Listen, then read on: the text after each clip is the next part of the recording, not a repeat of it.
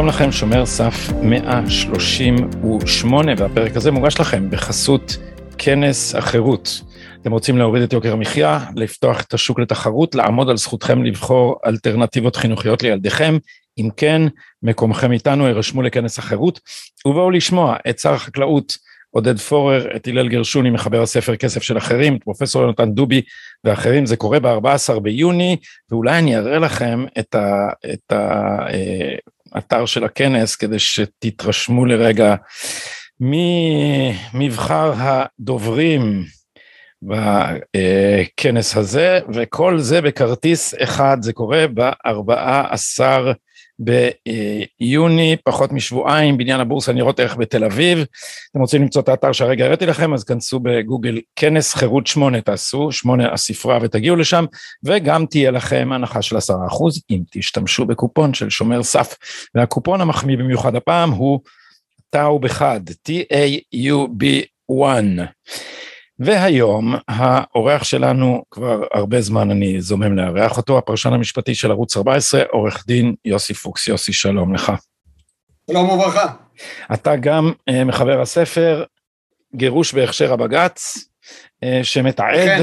את סיפורו של המאבק המשפטי נגד תוכנית ההתנתקות. אז אנחנו נשאיר לנו זמן גם לדבר על הספר, כן. אבל קודם כל התכנסנו בגלל המפנה הדרמטי במשפט נתניהו והספינים שבאו אחריו. אני אקדים ואומר שערב לפני ההחלטה הזאת, במקרה, בדרך מירושלים, עברתי להגיד שלום לאראל סגל ידידי, אה, במודיעין, באולפני ערוץ 14, ושם נפגשנו בלובי, ואמרת לי, תשמע, אם זאת תהיה ההחלטה, אז ייפול אישום השוחד. אז נגמר הסיפור של השוחד, אה, והסברת לי את זה בקצרה, אז בוא תסביר את זה עכשיו באותה צורה בהירה אה, בפתיחת שיחתנו.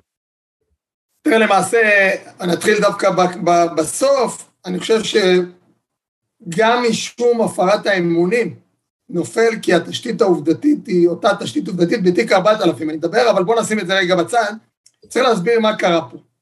זאת אומרת, בעצם אה, לפי דעתך גם שוחד, גם כן, אה, מרמה והפרת כן, אמונים, כל העסק, כן, תיק 4000 עף מהחלום. כן, כן, פשוט מן הטעם, אני אומר את זה במילה, שהתשתית העובדתית שנפרסה בכתב האישום ולימים מופרכה, בעצם, מה רצתה לומר? שנתניהו, כשר התקשורת, הגם שהיה בניגוד עניינים מול אלוביץ', לא משנה שהסדר ניגוד עניינים נחתם בשלב מאוחר מכל הנושא של מיזוג בזק יס, אבל לצורך הדיון, בוא נאמר שמוסכם שבגלל קשרים חברים, יש לו באופן כללי ניגוד עניינים עם אלוביץ' לצורך הדיון. בעצם מה אומרת תזת כתב האישום.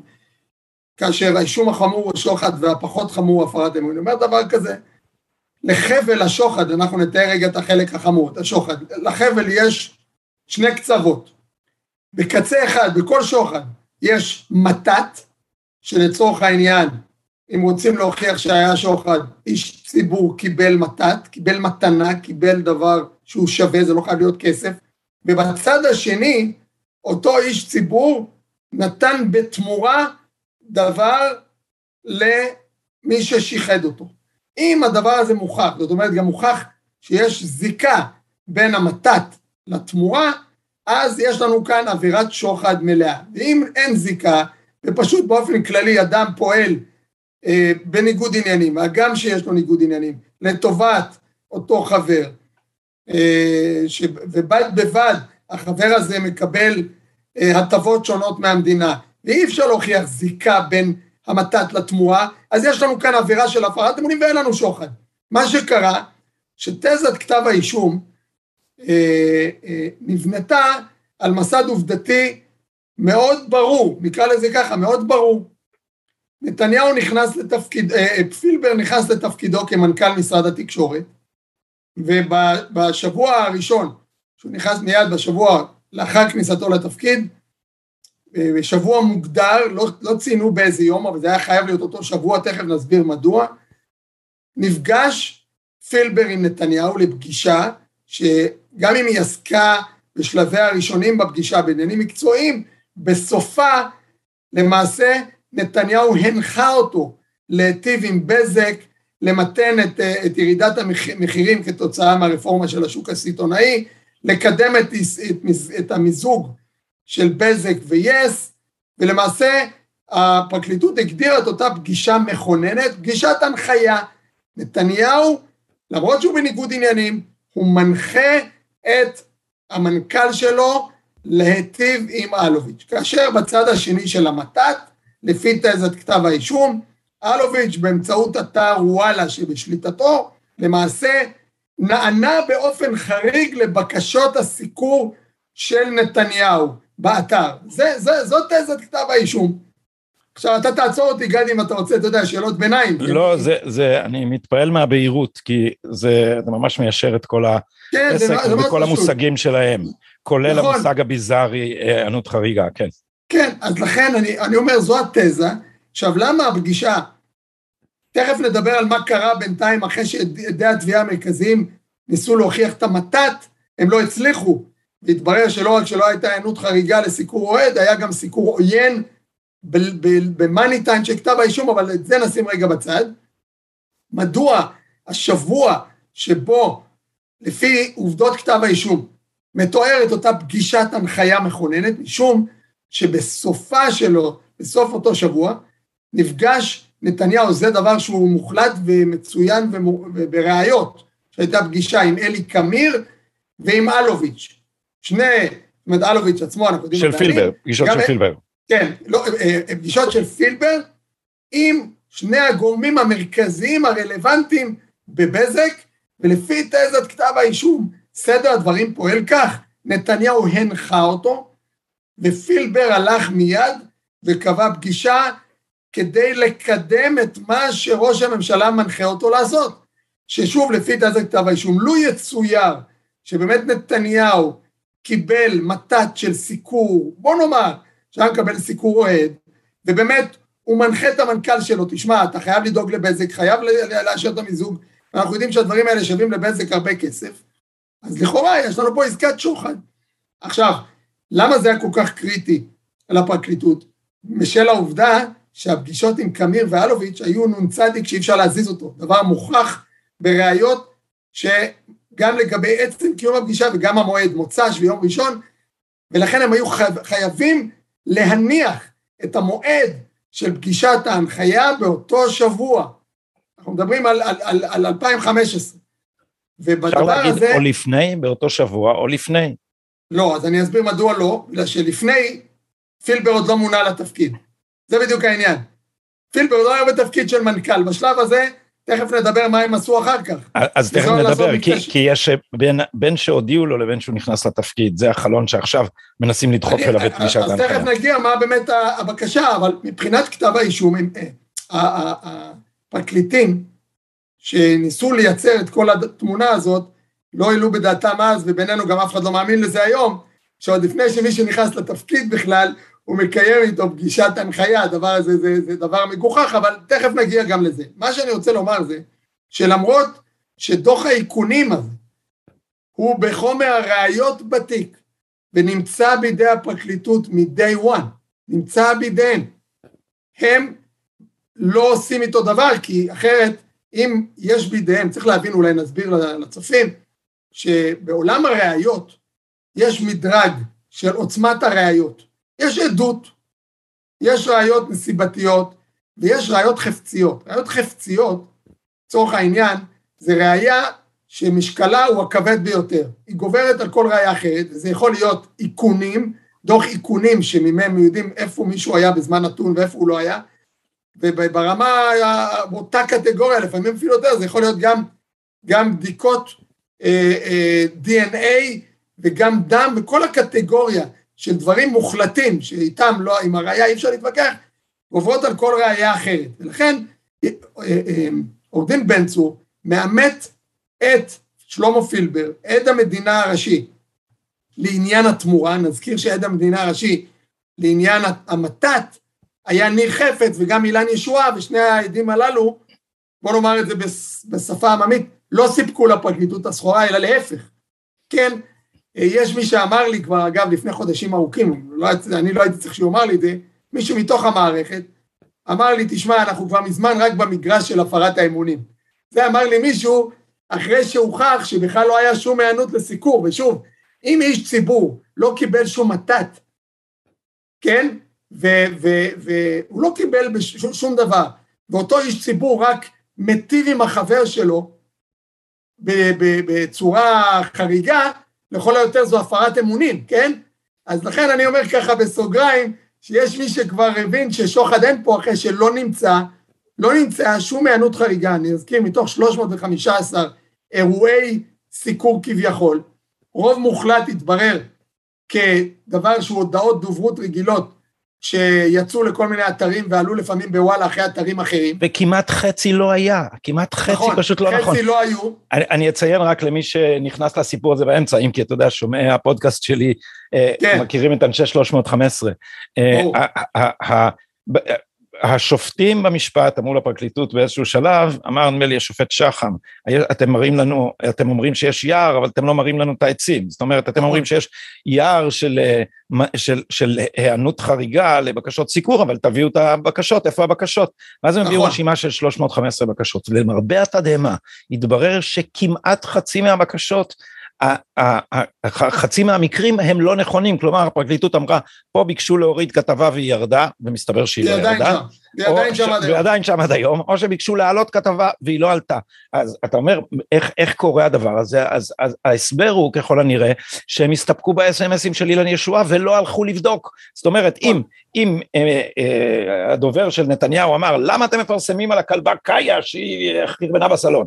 לא יודע, לא היה דבר כזה, אני סתם ממציא. אז, כן. אז, אה, אז אה, אה, אילן ישועה כתב להם ב-SMS חזרה, טוב, אוקיי, נוריד את זה.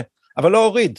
אז הסתפקו ב-SMSים של אילן ישועה, אז הרשימה הזאת היא פשוט, היא התפוררה. כן, אז בואו נאמר, אם הלכנו רק לכיוון ה-315, אז כך, חלק גדול עובדתית לא היה נכון, חלק אחר התברר כהודעות דוברות רגילות שיוצאות לכל האתרים, מי שמכיר את זה יודע איך פוליטיקאים עובדים, ווואלה לפעמים היה בכלל לא הראשון שהעלה את זה, והדבר המדהים ביותר, ועל זה השופט ברעם נדהם, אנחנו יודעים שמתוך ההרכב הזה הוא השופט הכי דומיננטי בהרכב, הרי יש בכתב האישום גם מתארים את המועדים אחרי כל התיקונים שהם עשו, אז המועד שמתואר כמו המאני טיים של השוחד, מתואר בכתב האישום כמועד הבחירות 2015. ואז בחקירה הנגדית מאמתים את, אה, את ניר חפץ וגם את אילן ישועה עם, עם ידיעות שעלו באתר וואלה במאני טיים של בחירות 2015, ורואים שהאתר עוין לנתניהו, ועובד בשירות בוז'י הרצוג, כך לא פחות, שהיה אז, נזכיר, יו"ר מפלגת העבודה, ושואל אותו השופט ברם, רגע, אני רוצה להבין, במאני טיים של 2015 האתר היה עוין? אז לא, לא הבנתי. אני לא הבנתי שלא היה, אני, אני עושה פרשנות, הוא אומר, אני לא מבין, אני לא הבנתי של השופט ברם, אני לא מבין את התיק. לא מבין את השוחד, איזה שוחד? אז זה, סטינו לצד ההוא, רק אמרתי שלכן מי שהתבונן בצד ההוא של החבל, של המתת, היה יכול להבין מזמן שאי אפשר את האווירה השלמה של השוחד להוכיח, כשצד אחד לא נמצא, אבל נחזור רגע לסיפור פגישת ההנחיה.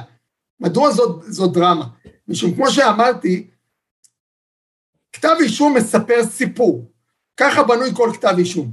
הסיפור הוא סיפור עובדתי שמקים תשתית. אה, אה, אה, לביצוע עבירה פלילית. ככה זה בנוי. עובדות שמקימות עבירה פלילית. זה מה שיש בכתב אישום. ובהליך ההוכחות מוצגות הראיות כדי להוכיח את העובדות. אני מנסה מאוד לפשט את זה למי שלא מצוי. ככה, יש ראיות, ואז מהראיות אפשר להבין אם העובדות האלה אירעו בפועל ואז קם, קמה לעבירה פלילית, או שהעובדות מופרכות ואין עבירה פלילית. זה נכון, אגב, שיש לפעמים עובדות, ואגב, יש, אני מקדים פה ספוילר, אחת הטענות שיהיו לסנגורים בתיק 2000, ש-no case to answer, זה נקרא בסלנג, וזה שהעובדות המתוארות בכתב האישום בתיק 2000 לא מקימות שום עבירה פלילית. למי שרוצה ככה לדעת, תיק 2000, נתניהו מואשם בהפרת אמונים על מה? על כך שההצעה שמוזס הציע לו, שנראית כמו הצעה לשוחד, אתה תדאג לסגור, למתן, להוריד את ישראל היום בהפצה, בכמויות, בתמורה אני אשמן אותך בסיקור אוהד בידיעות אחרונות, הפרקליטות מודה בכתב האישום שנתניהו לא לא נענה להצעת השוחד וגם לא התכוון להיענות. לפי תזת כתב האישום, נתניהו סובב את אה, מוזס בכחש, ובכך שהוא סובב אותו וגרם לו לחשוב שאולי הוא יענה להצעה, הוא עבר על עבירה של הפרת אמונים. אז אני רוצה למה אני מביא את זה כדוגמה? כי בתיק 2000 זה לא תיק ראייתי, הראיות מוכרות. אה, ההקלטה, זה הקלטה, נזכיר, זה הקלטה צריכה, זה הרבה יותר פשוט. פה כל התזה שלהם, לא היה להם שום ראייה לפגישה כזאת, אז הם היו צריכים לפנות, לספר סיפור. אז אני רק אומר, יש גם מקרים שבהם לא צריך בכלל להשיב, כי, כי העבירות, העובדות לא מקימות עבירה. לחזור לאיפה שהיינו, המיקום של פגישת ההנחיה היה מהותי, וזה גם מה שבית המשפט כתב בהחלטה לדחות הבקשה לתיקון, נגיע לזה עוד רגע. ומדוע זה מהותי? בגלל שזה מה שהתזה אומרת. הוא נכנס לתפקיד, הוא מקבל הנחיה להיטיב, והוא הולך ישירות לפגוש את אלה שצריכים לקבל את ההטבה. זו התזה העובדתית, וממילא זאת שאמורה להקים עבירה, ודוח האיכונים הוכיח שהפגישה לא יכלה להתקיים בין מועד מינויו לבין המועד של פילבר פוגש את אלוביץ' ואת קמיר, וממילא התזה הזאת נפלה, קרסה. עכשיו באה המדינה ומה אומרת? היא אומרת, הטענה אגב ש, שאותי שעשעה, כן, כי אני קצת גם, חוץ מזה שאני מסקר את המשפט עוד מהיום הראשון, עוד גם הגשתי כל מיני עתירות בשלב של פרסום כתב חשדות ערב בחירות, זאת אומרת אני מעורב בזה מההתחלה, אז אולי אותי זה שישע, אבל טוענת הפרקליטות ככה, היות והסנגורים טוענים שהפגישה מעולם לא התקיימה, זו הטענה. לא הייתה מעולם פגישת הנחיה, אז מה זה משנה לסנגורים איפה אנחנו ממקמים את הפגישה? כשהם מבקשים לתקן את, זה, אומרים, טוב, אנחנו נמקם אותה אחרי ההחלטה למנות לפני שהוא מונה בפועל. אין להם שום ראייה לזה אגב, שום ראייה, ואחד מהעוגנים הבסיסיים בחוק ובפסיקה להגשת בקשה לתיקון כתב אישום, זה התגלו ראיות חדשות או נסיבות חדשות, אין פה. אני רק אומר מדוע זה משעשע, כי הרי זה דבר והיפוכו. הם סיפרו תזה, קו התביעה הלך בקו מסוים. ההגנה חשפה את כל הקו שלה, והוכיחה בראיות שאי אפשר להתגבר עליהן, ראיות אובייקטיביות, שזה תזה שקרית, לא הייתה.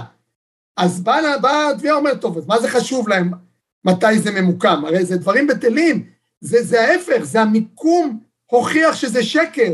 זה לא שיש דבר שהוכח שהוא אמת, אז בואו נזיז אותו למקום אחר. המיקום שהפרקליטות אה, אה, מיקמה את הפגישה, הוכיח שהתזה שקרית.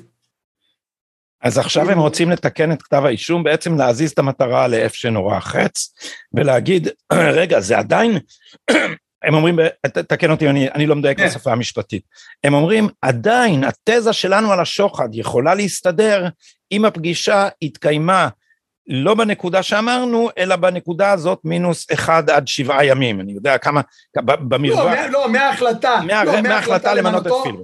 ועד כן, המינוס. מההחלטה למנות עד שהוא מונה בפועל. אז הם אומרים, אנחנו אם נזיז את התזה, את ה, את, אם, אם אנחנו נשער שפגישת ההנחיה הייתה בתקופה הזאת, עדיין התזה שלנו תסתדר. עכשיו ההגנה מתקוממת נגד זה, למה? לא, בצדק, ולא רק זה, עכשיו בואו, היות ואנחנו כבר אחרי החלטת בית משפט, החלטה חריפה, אבל מאוד קצרה, ראיתי שאחד הכתבים בצדק אמר, שפה בית משפט לא ניסה להראות לנו שהוא יודע את הפסיקה ולכתוב לנו 30 עמודים, עשה את זה קצר ולעניין. שלושה נימוקים מרכזיים ונכונים לפי התקנות ולפי הפסיקה, מדוע הבקשה הזאת נדחתה.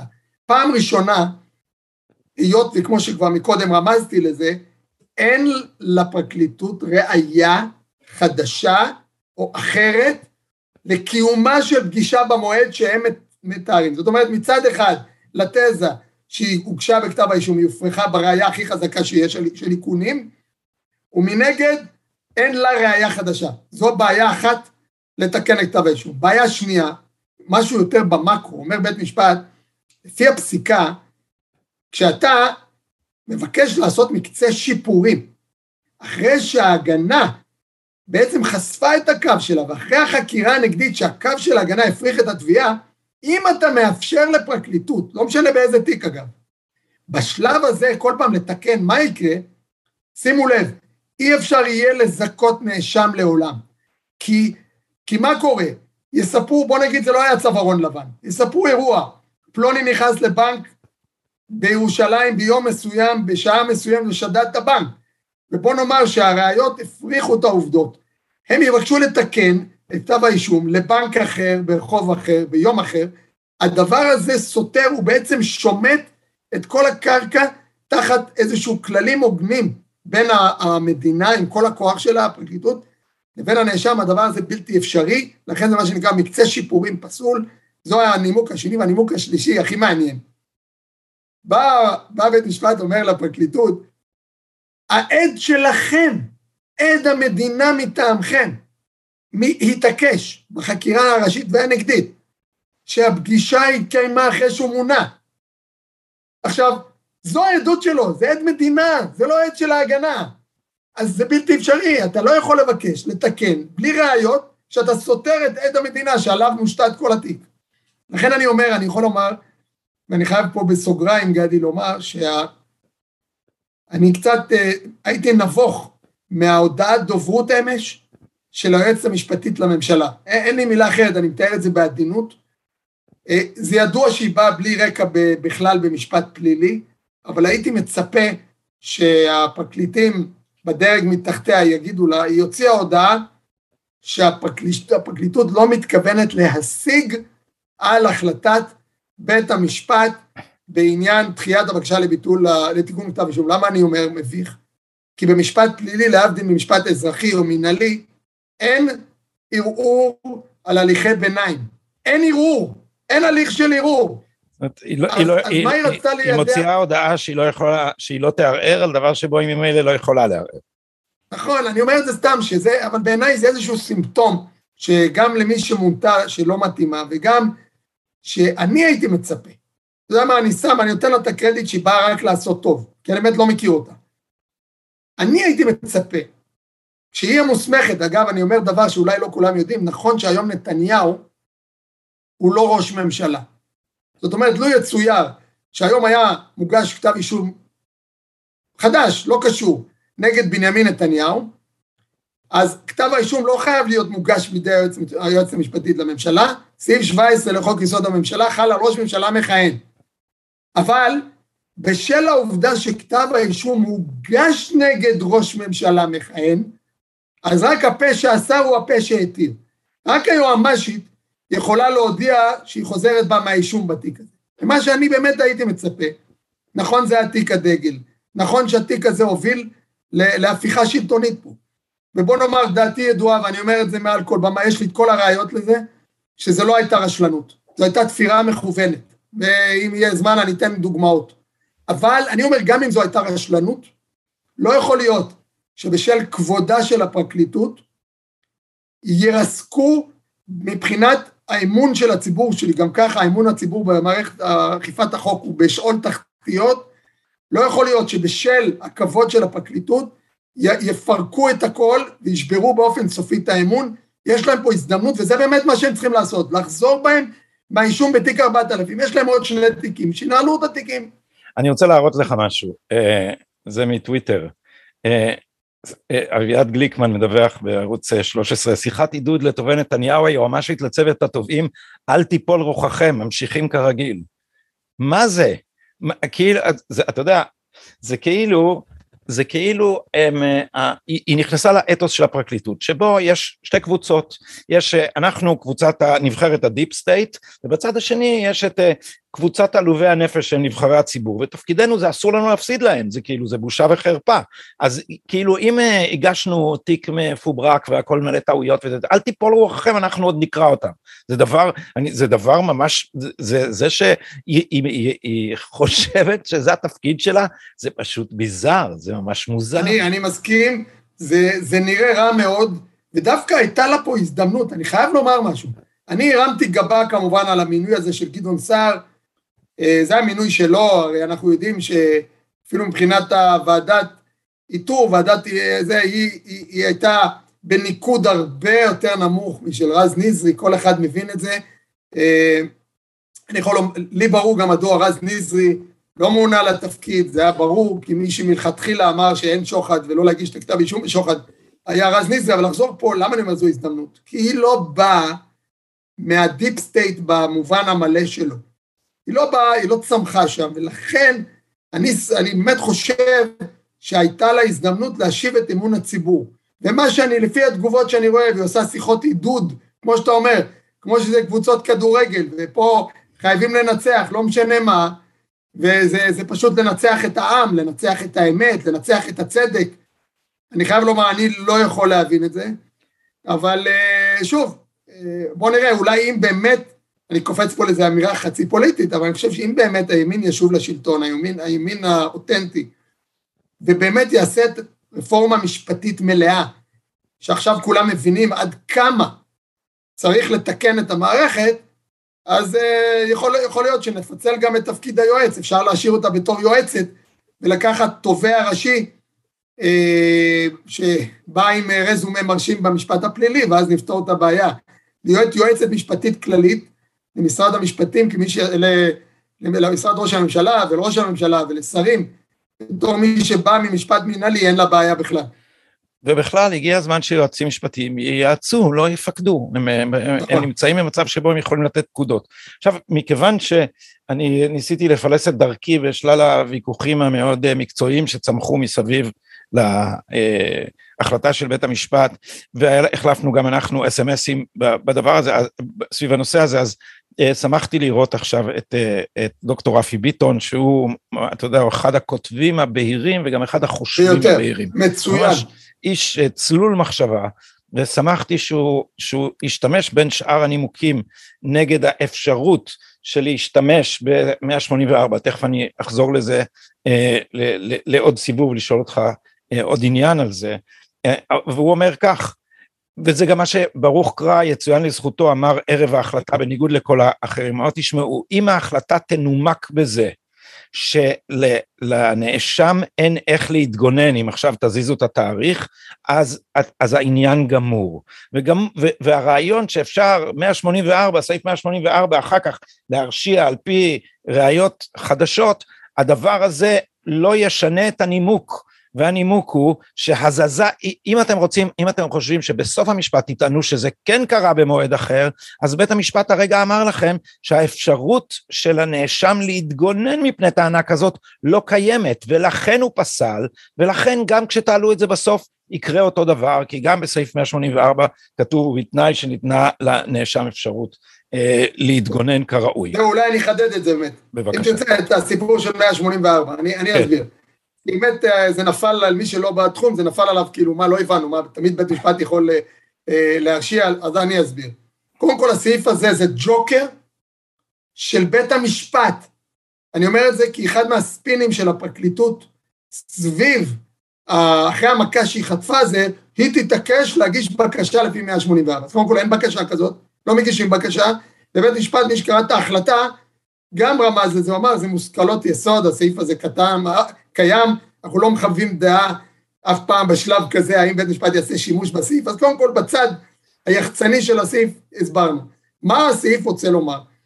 הרי הרבה פעמים... רק בית המשפט יכול נכון. להגיד שבחומר הראיות הוא מצא והוא... רק, רק בפסק הדין, אני אומר, זה קורה אחרי תום הליך ההוכחות, וזה במסגרת פסק הדין, בית המשפט יכול לעשות את זה. עכשיו אני רוצה להסביר, זה קורה בשתי חלופות. יש לסעיף שתי חלופות.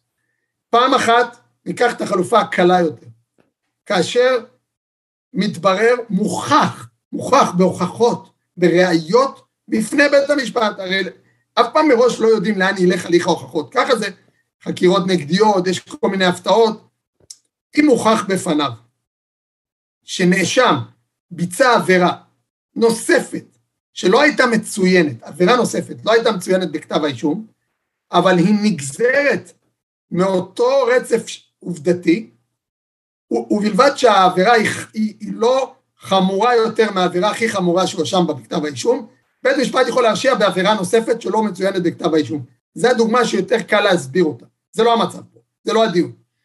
זה נגיד, נגיד שמאשימים אותי בשוד בנק ולא שדדתי את הבנק, אבל נכון. בדרך לשוד בנק נתתי לזקנה מכה עם הכת של הרובה, בדיוק, תקפת כמה מאה, בדיוק. ואז, אז ירשיעו אותי על נכון חבלה. כן. נכון מאוד. זו דוגמה, ולכן אני אומר, זה קורה, גם לא הרבה אגב, אבל הייתי אומר שבמימוש של הסעיף קורה יותר במקרה מה שעכשיו אמרתי, מאשר הדבר שעכשיו נדבר עליו.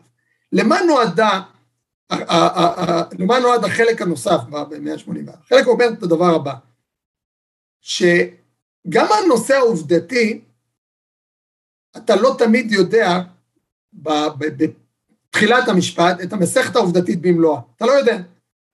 ולכן, אם בתום הליך ההוכחות יש עובדה שהוכחה, תכף תבין איפה, איך אני פותר את הפלונטר שהציבור לא מבין, העובדה הוכחה, לא הפרקליטות אומרת עכשיו יש לה טענה, שים לב, כתוב ככה ב-184, אם בתום הליך ההוכחות הוכח, הוכחה עובדה מסוימת, שלא מצוינת בכתב האישום, או היא מצוינת להפך, אבל היא הוכחה לפי דיני הראיות, אז בית משפט יכול להרשיע, ובלבד, שים לב, שהסעיף מנוסח בדיעבד, ובלבד שניתנה, תקשיבו, ניתנה לנאשם, לא שבסיכומים בפסק דין בית משפט עוצר את התיק ואומר עכשיו לנאשם, תגן על עצמך מחדש. לא, לא, לא. בית המשפט בוחן עכשיו את אותה עובדה שלא צוינה בכתב האישום. והוא רואה שהיא הוכחה, והוא בוחן האם בתוך כל הפרשת ההגנה, זה נקרא ככה, בשפה משפטית, אה, ניתנה לו אפשרות להתגונן, כי הרי גם ההגנה היא לא תמיד גדי על כל עובדה בפני עצמה.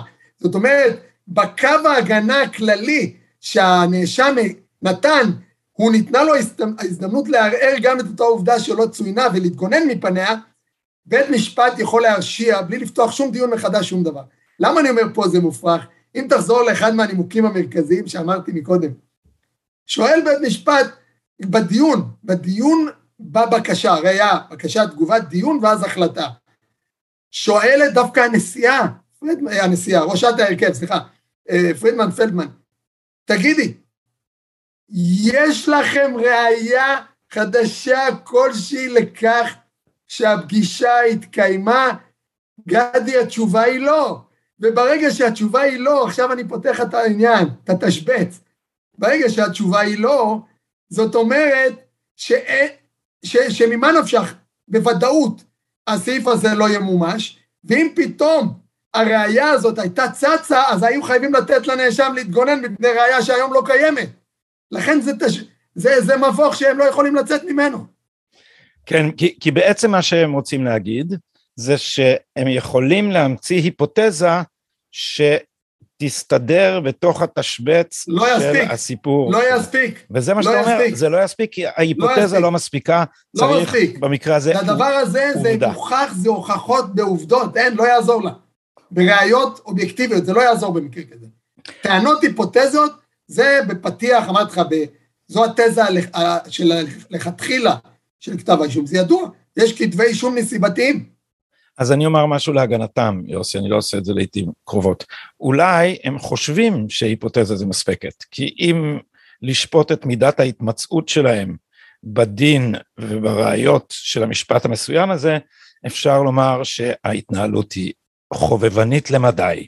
עכשיו, עוד- זה- זו עוד מחמאה. עוד דבר שאני, זה, שזה ממש מדהים, כי זה, זה תיק, זה מיטב המוחות, 23 פרקליטים, צוות איפכא מסתברא, כל המשרד של היועמ"ש עומד לרשותם, כל, ה, כל משטרת ישראל עומדת לרשותם, 600 חוקרים, סיגינט סייבר, איכונים ו... ו, ו, ו, ו לא, לא, לא פחות, זה מאות. מיליון, מאות, ו- וזה, וזה מה שיוצא מזה, זה פשוט, זה דבר ממש מופרע. אני רוצה לפני שאנחנו אה, נדבר קצת על, על ספרך, אה, אני, אני רוצה להתעכב גם על העניין של הפסקת חשמל, כי טוב, אה, everybody had a field day, נכון? זה כאילו, היה לנו אתנחתה קומית בזה ש... כן. אה, הם אמרו שהיה חשמל, אבל הנה, בין, ההגנה הלכה ובדקה. הם כאילו, הפרקליטות בנתה משהו שהוא יכול לעמוד עם סלוטייפ רק אם אף אחד לא נוגע בו.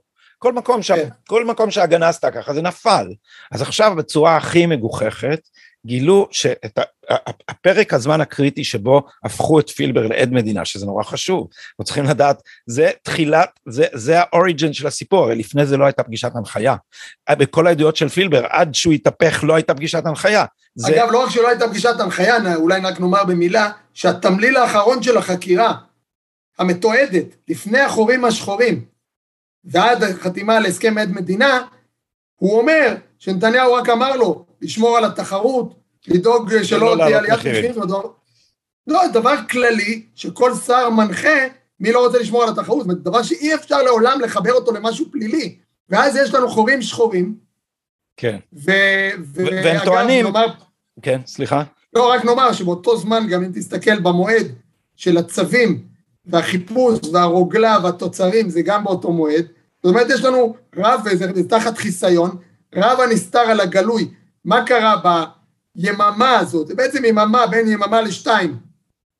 אה, בפברואר 18, שבא, שעובר לחתימה על הסכם עד מדינה, ופתאום לעדות שלו, לגרסה שנולדה בה פגישת הנחיה, שיחת מעקב, כל, כל הדברים הללו, המפלילים, נולדו אחרי חקירה לא מתועדת, לא מצולמת, ותומללה רק ב, למפרע בדיעבד, לאחר מעשה. כן, באיזה, בכתב יד, נכון, בזיכרון דברים אחרי. כן. אה, ואז הסתבר שהסיפור, ואז אומרים למה זה ואז הוכח שאין, כי הייתה הפסקת חשמל. ולא הייתה הפסקת חשמל, כי עורך דין לא בן צברה שבחדרים אחרים באותו בניין החקירה נמשכה כרגיל. ואני רק רוצה להעיר, ש...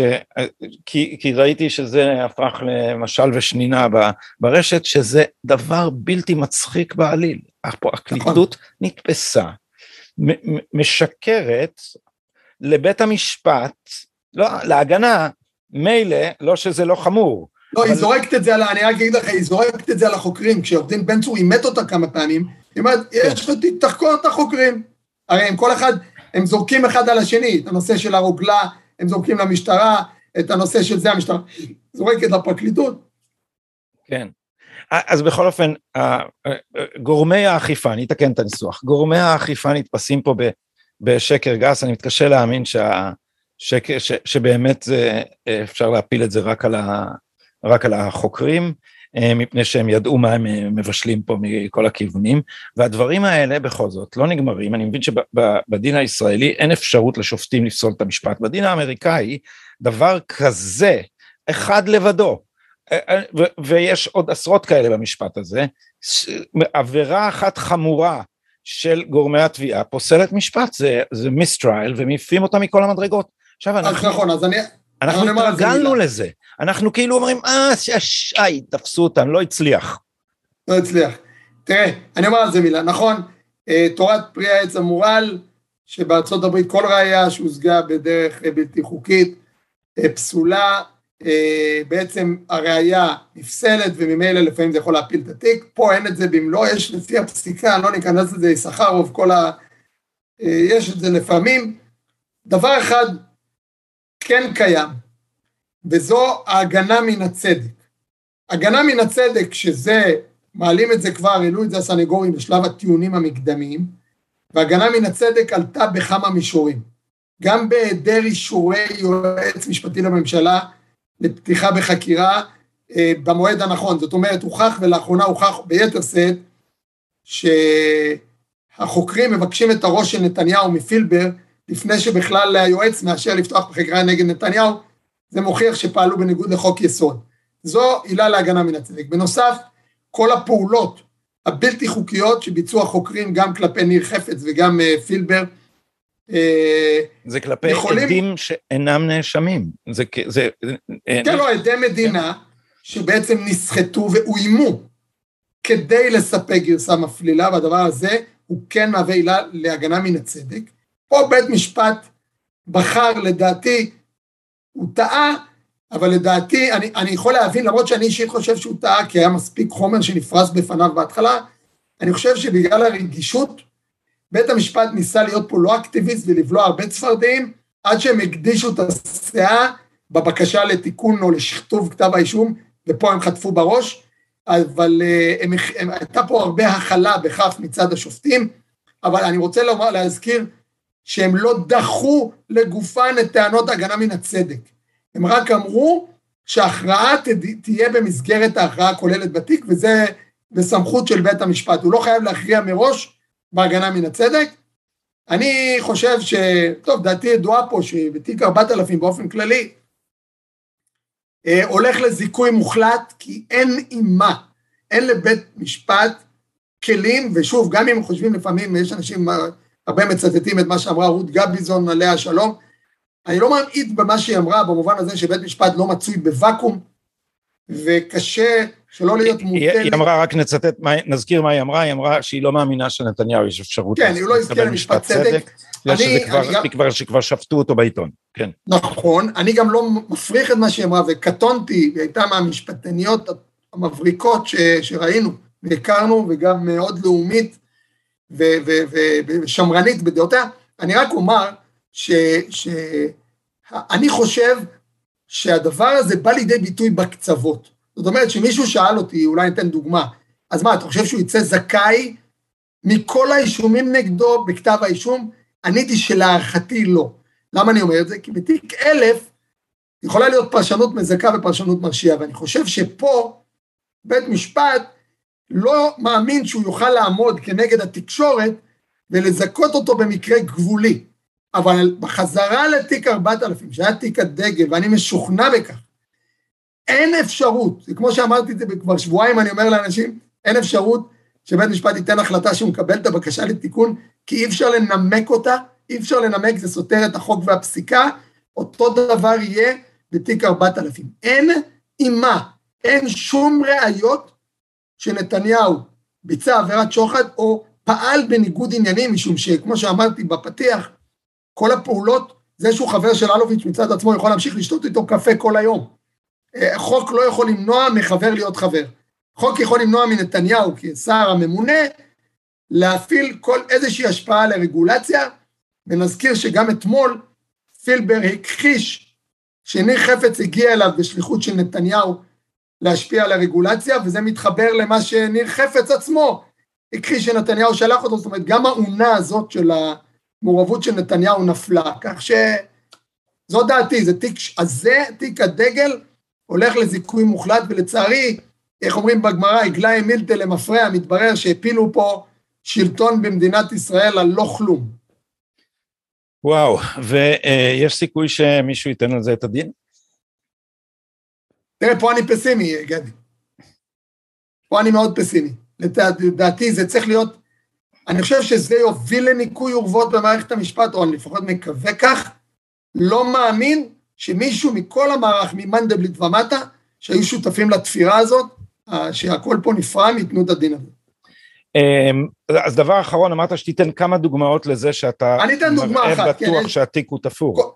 קודם כל, כשאנחנו יודעים שזה תיק של פרקליטות מלווה, כל החוקרים, גם ברשות, אה, בעיקר במשטרה, הם, הם מלווים על ידי פרקליטים ולפי חלק מהעדויות היו גם אונליין, חלק מהחקירות התבצעו כשהנציגים הבכירים ליד בן ארי, ובאחד מהמקרים גם שי ניצן בטלפון, אז הם מלווים את התיק, והחוקרים סוחטים, והחוקרים אומרים תן לנו את הראש של נתניהו, והדבר הזה, אה, אה, כשאתה עושה אחד ועוד אחד, אתה רואה שותפות בתפירה, זו דוגמה אחת. דוגמה מובהקת שיש, אני לא יודע אם אנשים זוכרים, המשטרה קיבלה תיק החקירה, וכשהיא הגישה את מסקנותיה, מה שנקרא המלצות המשטרה, שזה בעצם סיכומי חקירה, זה לא באמת המלצות, סיכום חקירת המשטרה בתיק 4000, קבע שיש פה סיקור אוהד באתר וואלה. זה, זה סיקור אוהד, שים לב, תכף תבין למה אני מחדד. סיקור חיובי אוהד. טוב, קיבל, הם הגישו את, ככה, את סיכומי החקירה, so called המלצות, ליועמ"ש דאז מנדלבליט. מנדלבליט צריך לקבל החלטה, אם להגיש כתב אישום הוא מוסמך בלעדי, לפי סעיף 17 לחוק יסוד הממשלה, ומה הוא עושה?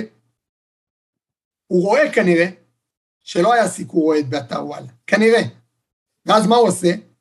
הוא מגיש כתב חשדות, שזה לפני שימוע, 40 יום לפני הבחירות, אגב, כשהוא רצה להגיש את זה, אני עתרתי לבג"ץ, כי זה נוגד את פסק דינו של בג"ץ בפרשת הנגבי, שלא עושים את זה לפני בחירות, כי ממילא זה לפני השימוע, והשימוע יכול להפוך את הקערה. ומה בית משפט אמר גדי? עליי קבעו את התקדים, שאני מתעבר על ריב לא לי. לא היה לבית משפט נימוק מהותי כי אני צודק, זה לפי פסיקה של בג"ץ. רק תדע לך שנתניהו פה טקטית, עשה טעות, כי אם נתניהו בעצמו היה עותר, היה פה כמעט בלתי אפשרי, אה, שלא הייתה מתקבלת העתירה ומונעת הפרסום, אבל נשים את כל זה בצד. אה, מנדלבליט מקבל, כמו שאמרתי, תיק משטרה, בסדר? כשיועמ"ש מקבל תיק משטרה עם סיכומים, יש לו שתי אפשרויות.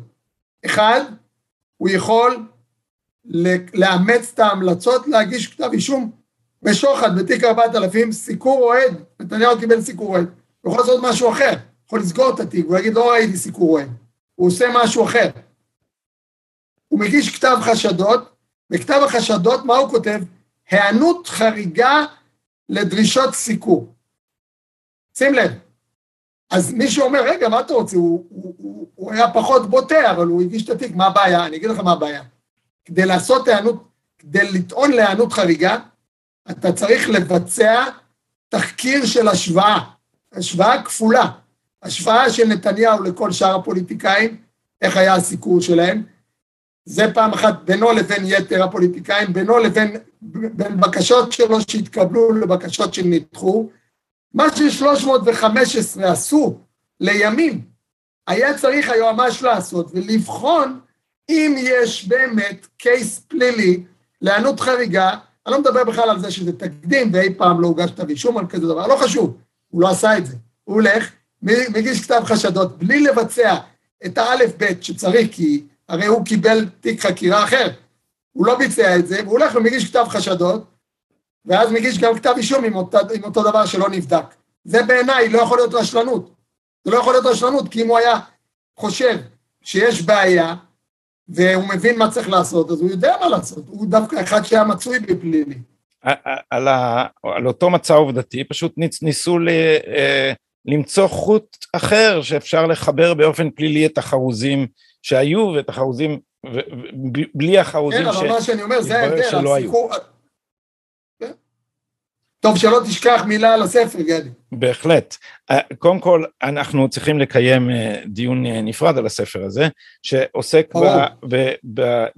בהכשר הבג"ץ, גירוש בהכשר הבג"ץ. אני בתוכנית הזאת, הייתה לי שיחה אחת עם איתמר פליישמן על האופן המדהים שבו הופרו זכויות אדם בסיטונות בפרשה הזאת, ובשיחה הזאת כיכב שי ניצן, תאר לך, אתה בטח לא מופתע כיוון שאתה מכיר את הדברים, אבל, אבל הספר הזה עוסק במאבק המשפטי, לא, ב, לא במאבק נכון, הפוליטי נכון, נכון, והציבורי. רציתי לומר ש...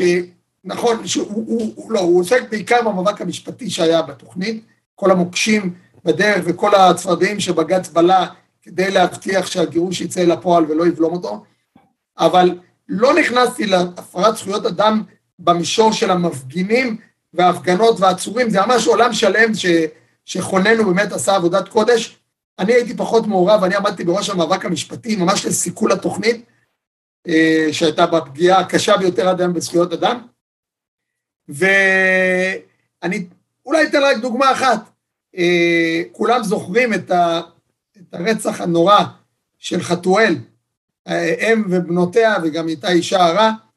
אה, למי שלא זוכר, זה, הם היו בדרך... משפחה שלמה בעזה, אימא וארבע בנות? שלוש בנות? אימא, ארבע בנות, וגם אה, עובר ברחם האימא, ונשאר רק הבעל אה, והאב. אה, איבד את כל משפחתו לימים, ברוך השם, הוא באמת בכוחות ותעצומות שקשה להבין, בנה מחדש משפחה וילדים באמת בניסי ניסים, אבל דוגמה אחת מאלפת, איך לבית משפט העליון יש אשם תורם באירוע הזה. עד כדי כך, וזה אני הסברתי מה היה שם. אז הנושא של הציר כיסופים היה בטן רכה ובעיה קשה משום שמחבלים היו מסתתרים סביב המבנים שהיו בציר ויורים, מבצעים פיגועים. ואחרי פיגוע גדול מאוד שהיה, שבו נרצחה אהובה אמרגי מגני טל ועוד חייל שנהרג, אה, אה, בא האלוף ובא, אני לא זוכר מי היו, אז כתבתי את זה בספר, באו האלוף וכל הקודקודים בצה"ל, ודרשו לבצע הריסה של הבתים, צריך לבצע הריסה של הבתים כדי להציל חיי אדם. ורצו אה, עותרים ערבים יחד עם אחד מהח"כים הערבים, והגישו עתירה לבג"ץ, ואז הפרקליטות אה, אה, אה, ביקשה לשקול את העניין מחדש, ובג"ץ לחץ וכולי, השורה התחתונה היא, יש בספר תיאור מדויק, אבל השורה התחתונה היא שבג"ץ מנע את הריסת הבתים שלימים שימשו מסתור למחבל שבא וגם יצא ורצח את בנות משפחת חתואל, וזו המחשה גם, מדוע זו המחשה גם המאבק בגירוש? משפחת חתואל הייתה באותו יום בדרך להצביע במשאל מתפקדי הליכוד, בדרך להצביע במשאל נגד ההתנתקות, וזה מה שקורה למשפחה בדרך, ובאמת סיפור טרגי שמקפל בתוכו את כל המאבק שלנו. אז אנחנו נקדיש אה, שיחה נוספת לספר כן. הזה אחרי שתהיה לי הזדמנות לעניין, זה מאוד מעניין אותי, אני מלמד על הדברים האלה, אני כתבתי ספר שבו אה, פרק שלם מוקדש להתנתקות, וגם לפסק הדין המפואר כן. הזה שאורכו 315 עמודים או משהו כזה, אני לא זוכר, כן. אהרון ברק נוהג לכתוב אה, ספר. כן, שם זה היה, שם בכלל היה, אם כבר שאלת, היה דבר מעניין, זה פסק דין של 11 שופטים, והם החליטו, בעצם זה בדרך כלל בהרכב כזה כל אחד רוצה לומר משהו, ואז אתה רואה את הפרק, מה השופט אמר. גם אם הוא יצטרף לדעת הנשיא, הוא אומר את דעתו. פה יש דבר מעניין. יש את דעת הרוב, ויש את דעת המיעוט של השופט, זיכרונו לברכה, אדמונד לוי. אבל הם לא רצו שייכתב על שמם מה כל אחד אמר בנפרד, זה מאוד מעניין. הם לא רצו היסטורית שיוכלו לצטט, זה ההוא אמר ככה וזה אמר ככה. אבל, אבל לברק לא הייתה בעיה, ברק אה, כן, לא, לא. חתום בריש גלי על הדבר הזה. אה, יוסי פוקס, הפרשן המשפטי של ערוץ 14, נעמת לי מאוד והבהרת לנו הרבה, ואנחנו נחזור וניפגש בפורום הזה. תודה לך. תודה רבה.